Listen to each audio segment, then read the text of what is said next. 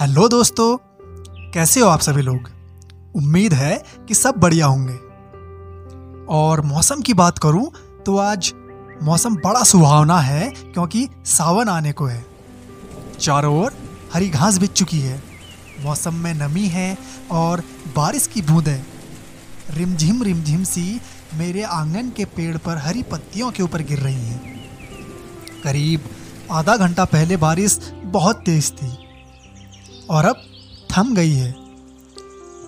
पहाड़ों को सफ़ेद धुएँ जैसे बादलों ने घेरा है और दूर के पेड़ धुंधले से दिखाई देते हैं। खिड़की के बाहर नज़र पड़ी और इतना स्वच्छ और सुंदर नज़ारा आँखों को राहत सा दे गया।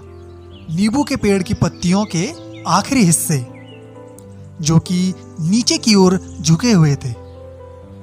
उन पर पड़ी छोटी छोटी सी ठंडी ठंडी बूंदें अब बस गिरने को हैं। ये जाने से पहले आखिरी मुलाकात को याद सा दिलाती है। मौसम में एक अलग सा खुमार है, एक अलग सी खुशबू है। शांत इन पहाड़ों के बीच अलग अलग पक्षियों का शोर। मानो सुबह हो गई हो।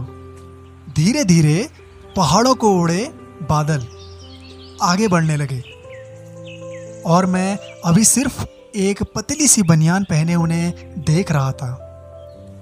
मेरे गले के पास ठंड की वजह से छोटे छोटे दाने उठ खड़े हुए और हाथों के बाल भी अब गर्मी का इंतज़ार सा कर रहे थे।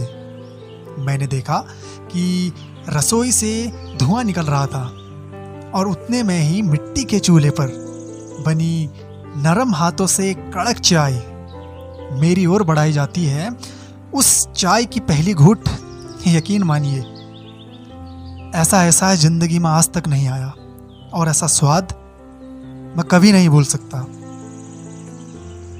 पहाड़ों में बारिश का मौसम हो और चाय हाथ में ना हो तो शायद कुछ अधूरा सा लगता है। ठंडी हवा मेरे गालों और कानों को चूमती हुई सी जा रही थी और कड़क चाय की गरम घूट उसे फिर से पहला जैसा बना रही थी। मेरी चाय खत्म होते होते बारिश फिर शुरू हो गई और मैं अंदर चला गया और अब बस खिड़की से उसे देखने लगा।